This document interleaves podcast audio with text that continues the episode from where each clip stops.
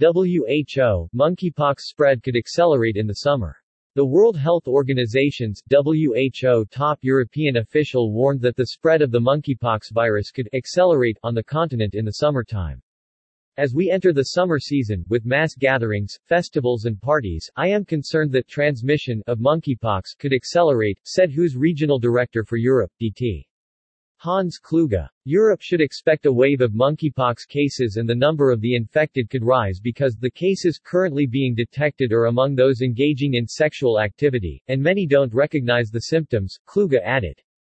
According to WHO official, the current spread of the virus in Western Europe is atypical, as it was previously confined mostly to Central and West Africa.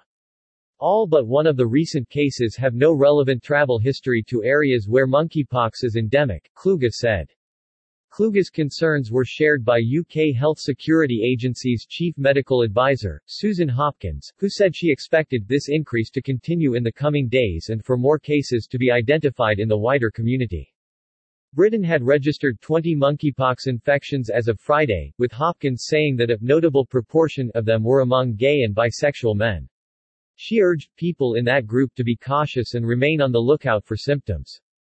Dozens of cases of monkeypox, a disease that leaves distinctive pustules on skin but rarely results in fatalities, have been detected in the US, Canada and Australia as well as in the UK, France, Portugal, Sweden and other European countries.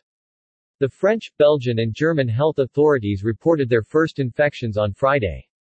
In Belgium, the three confirmed cases of monkeypox were linked to a fetish festival in the city of Antwerp. The rare virus was found in Israel on the same day, in a man who returned from the hotspot in Western Europe.